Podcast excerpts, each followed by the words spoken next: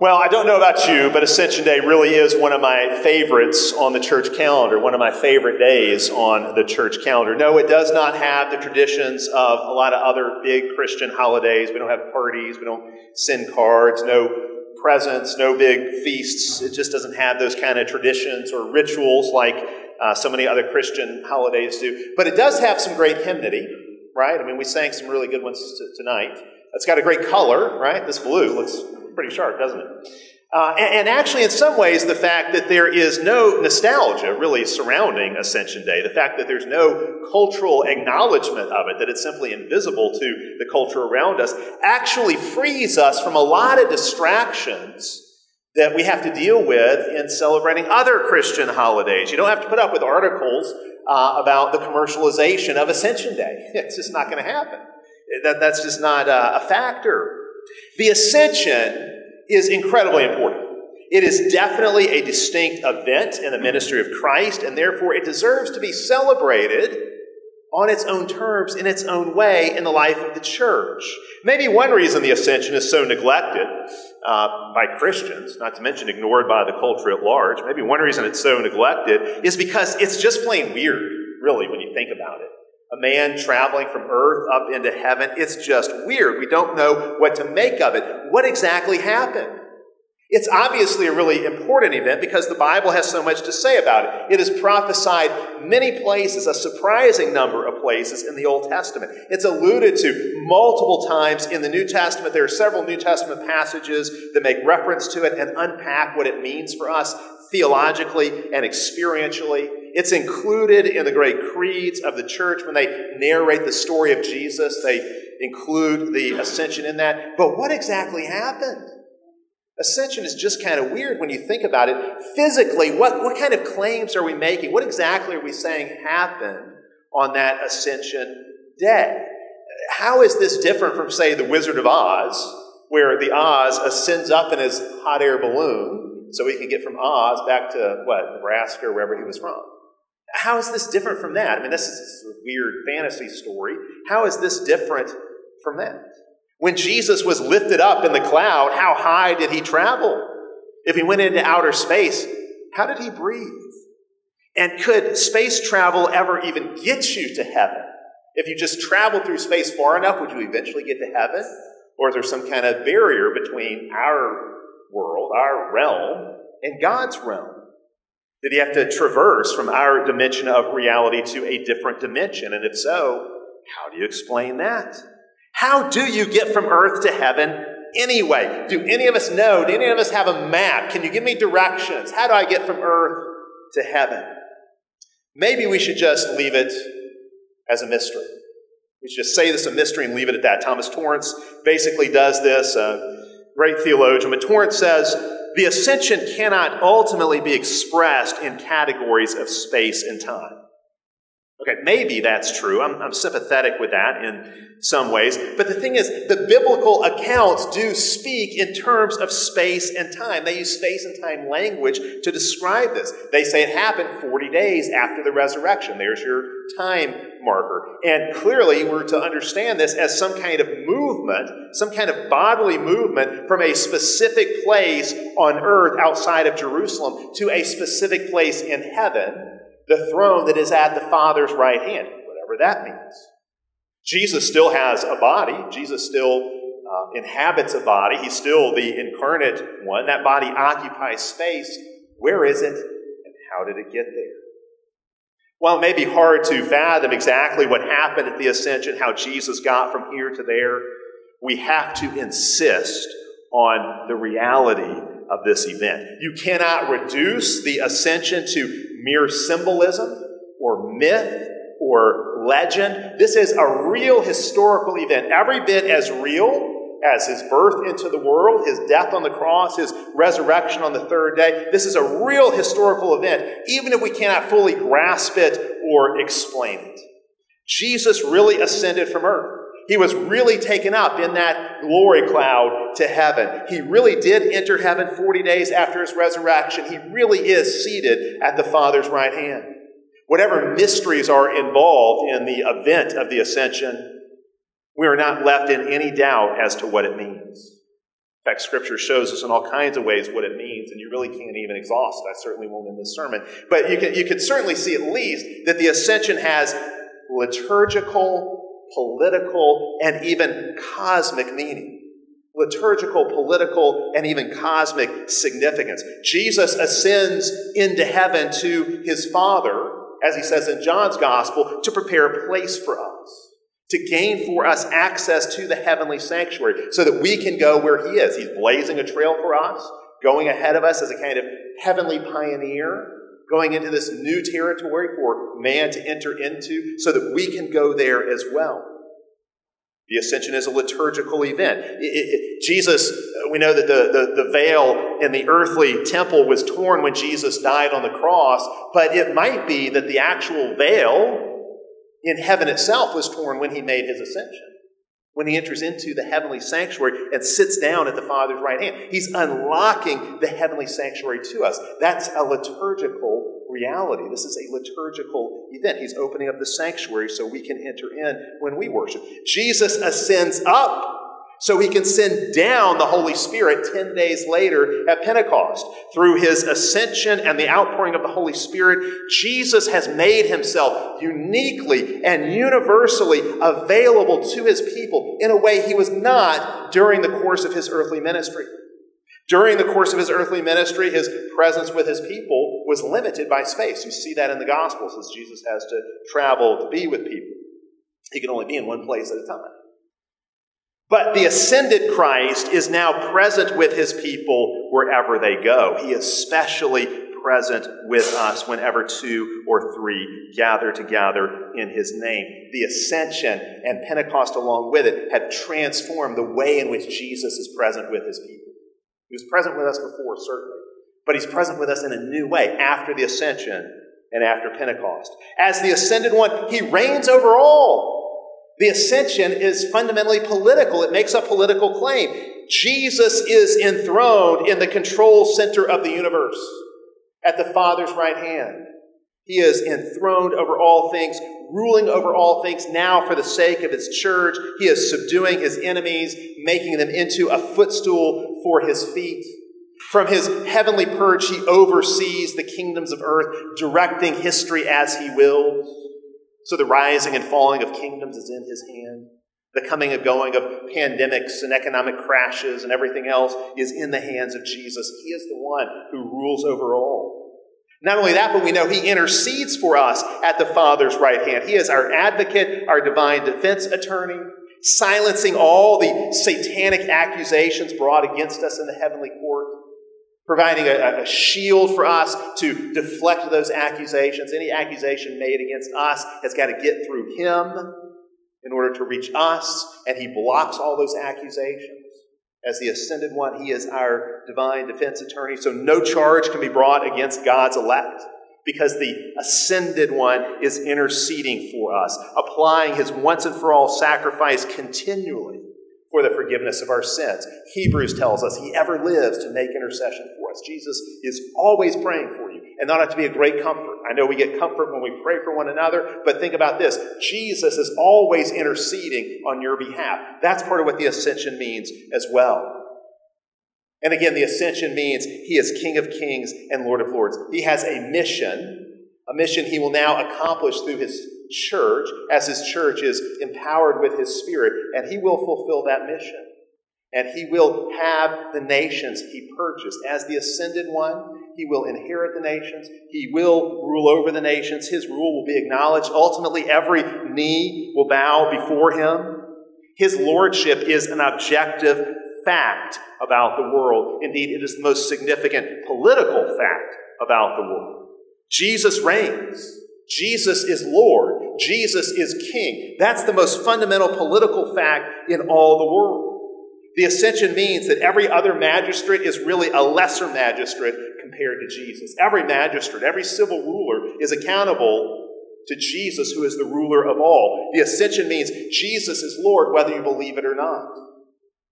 And the ascension means Jesus will fulfill his mission. He will complete his mission of conquering the nations, subduing the nations, drawing the nations into his kingdom. The story of Christ, the gospel story, is incomplete if the ascension is left off or left out. While much about the ascension certainly is mysterious, it's very easy to see how the ascension is a necessary part of the story. We just can't make sense of the gospel story without the ascension. If Christmas is about the Son descending to earth, ascension is about the Son returning to heaven. If Christmas is about Jesus taking on our flesh, ascension is about Jesus taking that same flesh into heaven. The ascension completes the mission of the incarnation. He goes down, but he goes back up. He came from his Father. He returns to his Father. He came from heaven to earth. He returns from earth to heaven. He took on flesh. Now he takes that flesh glorified into heaven. He was born as a baby, weak and vulnerable. He ascends as a mature king, the second Adam, crowned with glory and honor, ruling over all, no longer susceptible to death or defeat in any kind of way. He came to glorify our humanity, to restore man's rightful place. As God's vice-regent and the ruler of creation, the ascension is proof that he succeeded. And so now all who are in union with him share in his rule over all things. He will fulfill his mission. He will complete his mission. The ascension is proof of that. Now, there is one aspect, one little detail of the ascension narrative that I want to focus in on tonight, that I really want to home in on and call your attention to. And it's this: where did the ascension take place, and why does it matter? Just at first glance, it seems there are several accounts of the ascension in the New Testament, and they're not necessarily all that easy to square with one another in the details they give us. Matthew's gospel doesn't really record the ascension. It ends with Jesus on a mountain with his disciples who are worshiping him, and he gives them the Great Commission. There's nothing there about the 40 days. In fact, it actually seems that the Great Commission is given at the end of Easter Sunday. That's kind of how Matthew's gospel reads, that you're still on Easter Sunday when you get to the end of it. And so the Great Commission given on that mountain is how Easter Sunday concludes. Mark's longer ending, if you look at Mark 16, Mark's longer ending includes the ascension, but again, it's very sparse. Jesus there gives them another version of the Great Commission, and then he is received up into heaven, and it says he sits down at the right hand of God, and then it says the disciples went out preaching the gospel everywhere.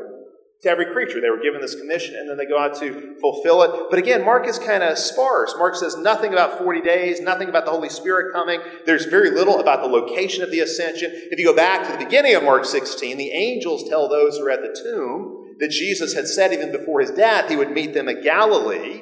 He was going before them to Galilee, so they should meet there. But that seems to be a meeting that took place on Easter Sunday. It's hard to say whether or not by the time you get to the end of Mark's gospel, you're still on Easter Sunday, or is this something different? Luke's account is also very interesting. Luke's gospel says nothing about the 40 days. In fact, by the time you get to the end of Luke 24, the end of Luke's gospel, it seems like we're still on Easter Sunday. By the time you come to the end, it seems like we're still on that first Sunday. The risen Jesus has met with various groups of disciples to show himself, to show his resurrection body to them.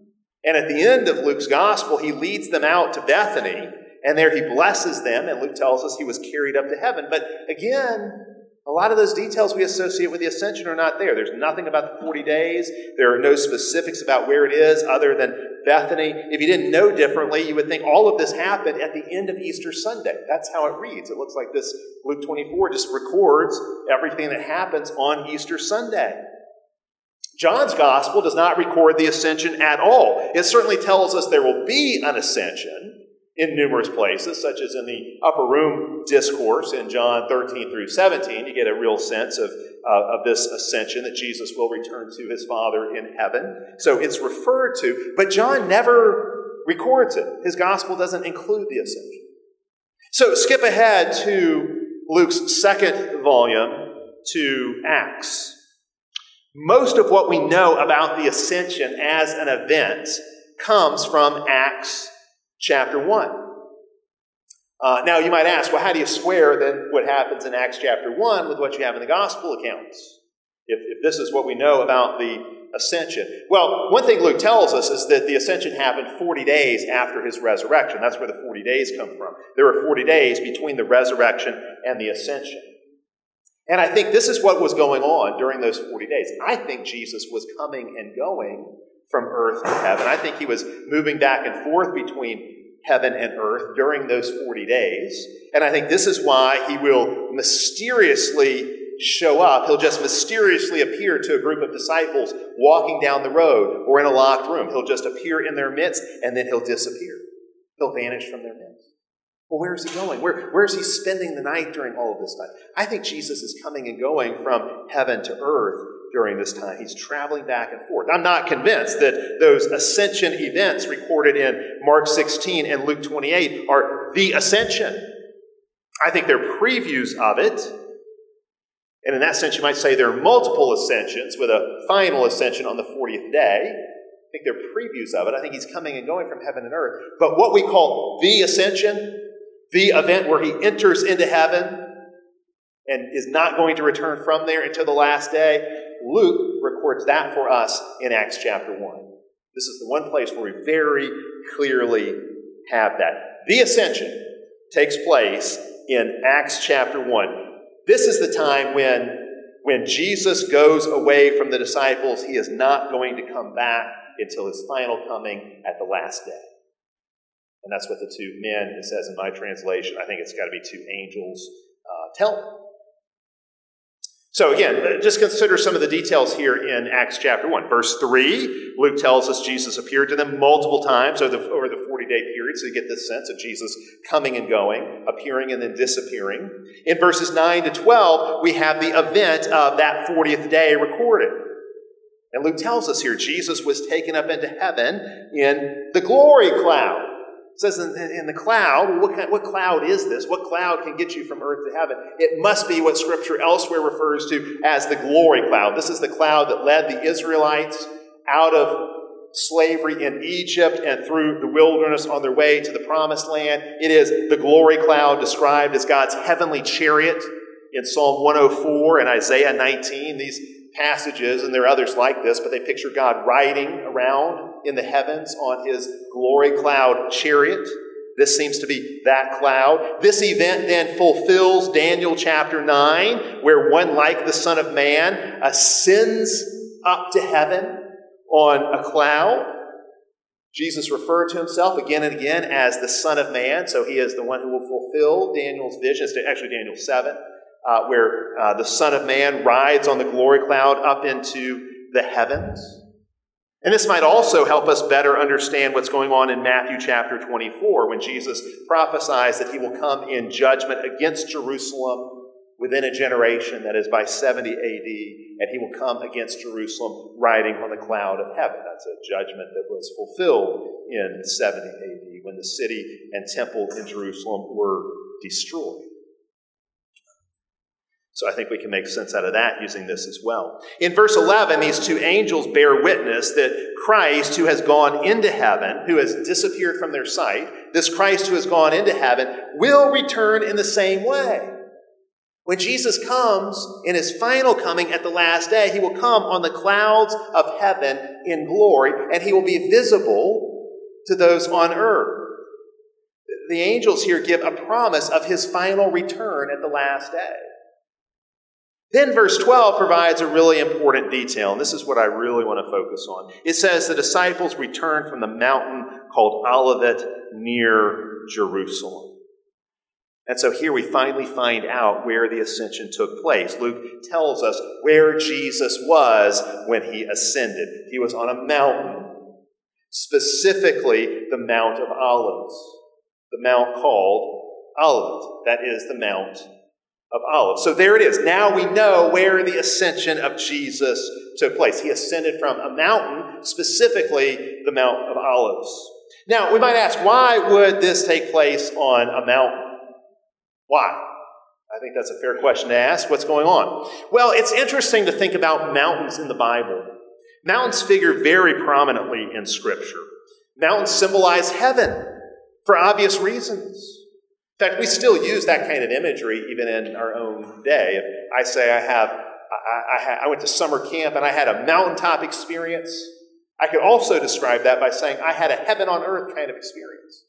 That's what we mean. We think of mountaintop experiences and heaven on earth type experiences as interchangeable. We think of mountains as in some way connected with heaven or symbolic of heaven, and that's for obvious reasons. Mountains go up, heaven is up, and so mountains are almost like ladders or stairways to the heavens. That's kind of how we think of them symbolically. Of course, various religions throughout the history of the world have used high places as sanctuaries. This is a universal feature of our humanity, it seems, to think that we can connect with God on high places. When Israel would lapse into idolatry, they would no longer worship at the temple, generally, but they would worship their false gods on the mountains, in high places, and they would make altars to the false gods in high places, and the faithful kings would go tear down those altars in the high places. But those were counterfeit sanctuaries on mountaintops. The Greeks had Mount Olympus, the Japanese have Mount Fujiyama, the Hindus have Mount Meru. Virtually every ancient religion had its high places. Now, of course, we understand mountains in a symbolic way, but the thing is, in Scripture, we find the true symbolism of mountains. The original holy mountain is the Garden of Eden. We know that Eden was on a mountain. At least a couple different ways we know this. We know the Garden of Eden was planted on a mountain because rivers flow out of Eden. They flow down out of Eden. They flow down the mountainside where Eden is. They flow out from Eden to the outer lying lands. And then actually Ezekiel 28 explicitly tells us that Eden was the holy mountain of God. So that's the original mountain of God, the original mountain sanctuary. But as you continue to work through Scripture, you find God regularly performs redemptive acts and gives special revelations on mountaintops. And so Abraham's seed, Isaac, was figuratively sacrificed and resurrected on Mount Moriah. The binding of Isaac's story takes place on a mountain, Mount Moriah. Moses received the law and the blueprint for the tabernacle on Mount Sinai, at the top of Mount Sinai. And when they built the tabernacle became a kind of portable Mount Sinai. There are all kinds of connections between what was going on at Mount Sinai when Moses went up to get the law and get the blueprint for the tabernacle, and then after they built the tabernacle, you see how it really becomes a kind of portable Mount Sinai. And in fact, altars in the tabernacle were actually miniature mountains as well. Moses and the 70 elders went up on the mountain to have a communion meal with God. That's where God revealed himself and where God gave them this special sacramental meal. But as they were on Mount Sinai, just as Adam and Eve were driven down from the mountain of Eden, so the people of Israel were not allowed to go up on Mount Sinai. In fact, they couldn't even touch Mount Sinai. Just as Eden was guarded by those cherubim with flaming swords, so they would kill you if you tried to get back into Eden, says they would die if they even touched the mountain. They were not allowed to go up the mountain themselves because, like Adam and Eve, they were excluded from God's presence at this point in history. Before he died, God took Moses up on a mountain and showed him the promised land that the nation of Israel would conquer.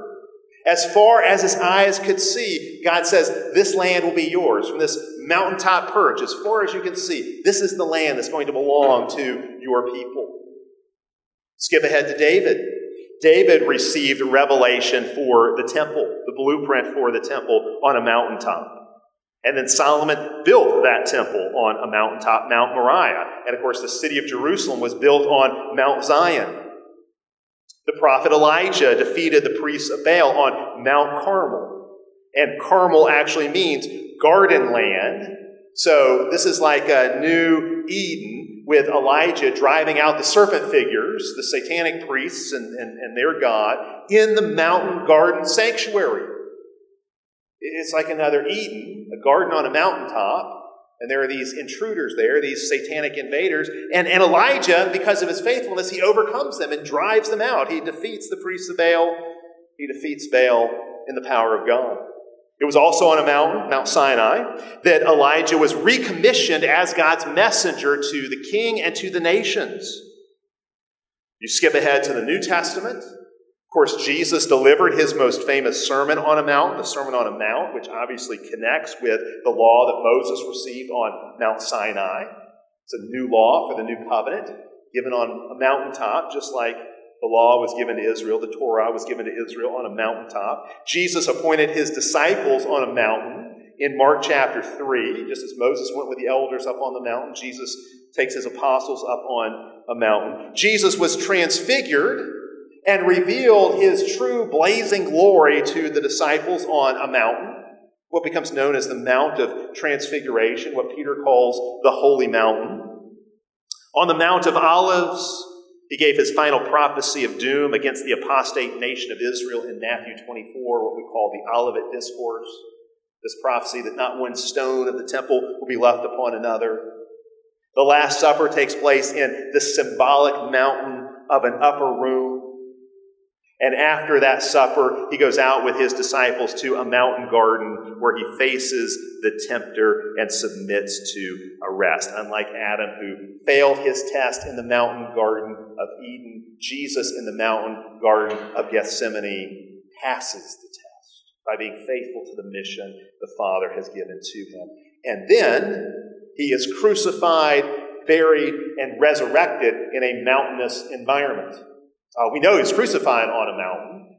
It's called Golgotha, the place of the skull, but it's also a place where the centurion who is standing by as Jesus dies is able to look across the valley into the temple to see that the curtain is torn.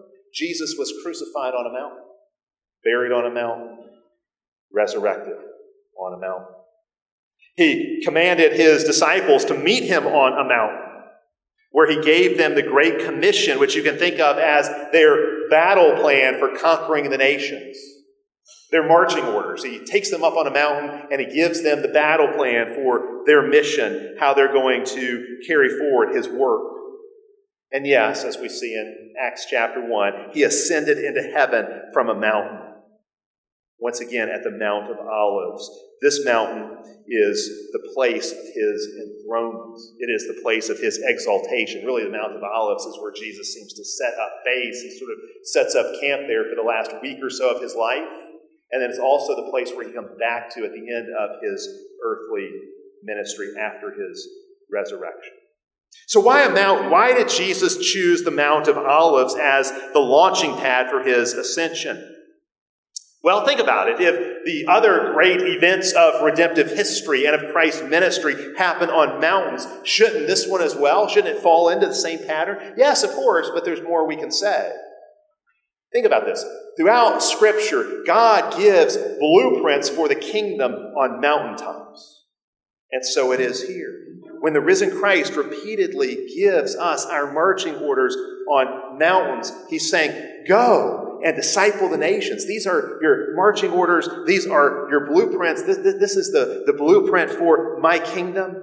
He's saying, this is what the new covenant temple will look like. He's giving them the blueprint. The same way David got the blueprint for the temple, the same way Moses got the blueprint for the tabernacle, on a mountaintop, Jesus gives them the blueprint for the new covenant temple. He's saying, this is what it looks like. This is the blueprint for God's house you are to build out of the building blocks of the nations as you go forth to disciple them. Just as God took Moses up on a mountain to show him the promised land that would belong to Israel, it is as if Jesus takes his disciples up on a mountain to show them the whole world, so they can see the whole world from the mountaintop. Before he ascends, he takes them up on a mountain, and it's as if he says to them, as far as your eyes can see and so much further, it's all going to belong to you as you preach the gospel. To every people, every nation, every tribe, every language, it's all going to belong to you. Just as God said to Moses, as far as you can see, it's yours. He says to the disciples, as far as you can see and so much further, it's yours. Go preach the gospel in every land. Kingdom blueprints and battle plans and marching orders are given on mountaintops, and so it is here. And of course, this fits with prophecies of the New Covenant Church and its growth as those blueprints are turned into reality and as the battle plan is executed. thinking of passages like Daniel 2, which is clearly ultimately a prophecy of the new covenant. Daniel chapter 2, the kingdom of God is like an altar stone in this vision Daniel has. It's a rock cut without human hands, and this rock then grows into a great and mighty mountain, and it topples the kingdoms of the world, represented by these different statues. The kingdom of God grows from this little rock into a great mountain and knocks over the kingdoms of the world. It's a picture of what Christ's kingdom will do over the course of history. Or think of Isaiah chapter 2, where the prophet says, in the last days, the mountain of the house of the Lord will be exalted as the chief of the mountains, and all nations will stream into it. Mount Moriah, where the temple was built, was not the tallest mountain in that vicinity.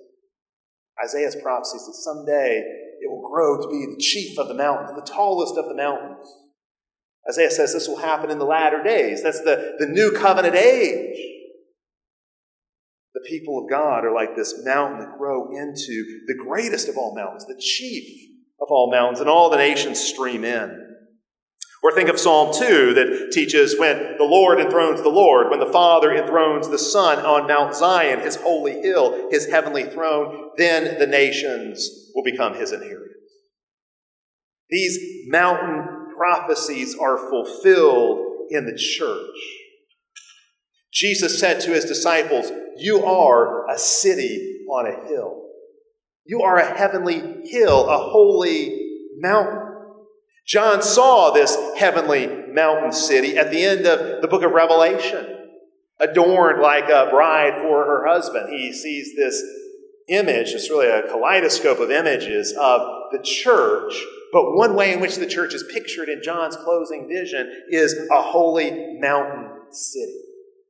That's what John is saying to us. This is who you are. This is the city on a hill you're called to be. I'm painting that picture for you in much greater detail than Jesus did in Matthew chapter 5 when he said you're a city on a hill. Here's what it means to be the mountain city.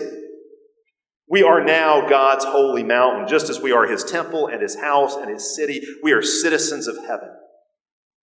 We are his heavenly people, called to heavenize earth in the power of the ascended Christ. We are called to do God's will on earth as it is in heaven, to make heaven and earth one in Christ Jesus, to heavenize the earth by bringing the nations into God's holy mountain.